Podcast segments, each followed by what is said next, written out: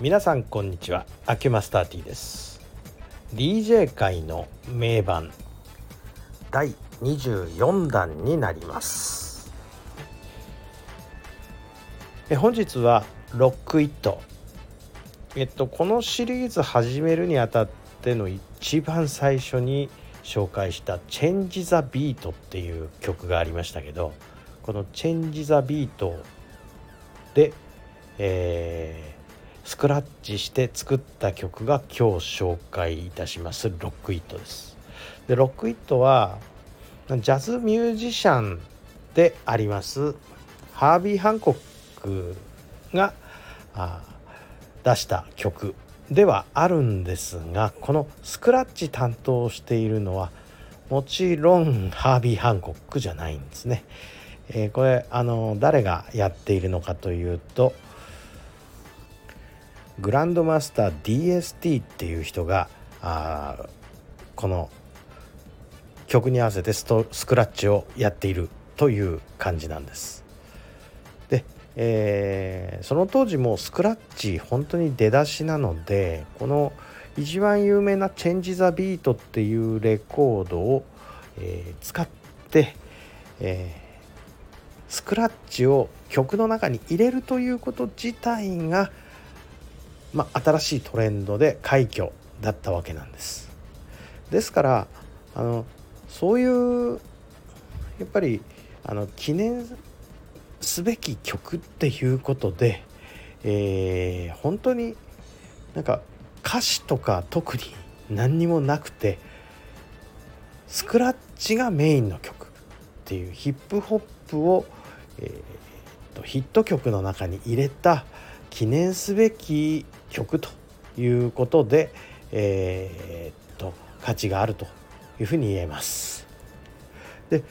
あの本当に単純にスクラッチだけで聴ける曲。で当時というかまああ今もそうでしょうけどのストリートダンスやる人間にとってこの曲はまああ超有名曲で非常に使いやすいしどの踊り方するのにもまあそうですね不足ないと言いますかね、えー、例えばムーンウォークするとか例えばウェーブやるとか例えば、えーと、ポッピングやるとか例えば、えー、ブレーキングやるとかどれをとってもそんなにね、えー、どの振り付けしてもそれなりに様になる便利な曲ではあります。この無機質なスクラッチがいいんでしょうね。まあそんなわけでこの曲はあ DJ 界の名盤であると同時にダンス界の名盤でもあります。だからえー、っとちょっと踊りにくいとすれば普通のその今まで紹介してきたような70年代80年代乗りのその何て言うんですかねディスコクラシックの曲とはちょっと異質ではあるんですね実は。だからつなぐっていうよりはもうイントロの段階からもう完全にカットインして曲を入れると。そんなようなあ DJ としては使い方になりますかね、えー、あまりつなぐ感じの曲ではないかなというふうに思いますでこのジャケットもあの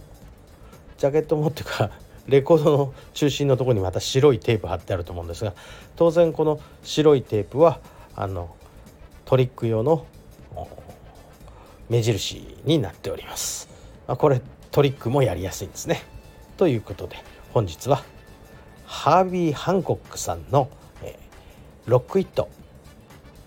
紹介いたしました。なお今回概要欄に貼り付けた YouTube のショートカットなんですが前回あのまあプロモバージョンをまあ、貼り付けたんですが今回はライブバージョンの方を貼り付けてみました。前回とはまた違うのでこちらもどうぞご覧になってください。ちなみにあの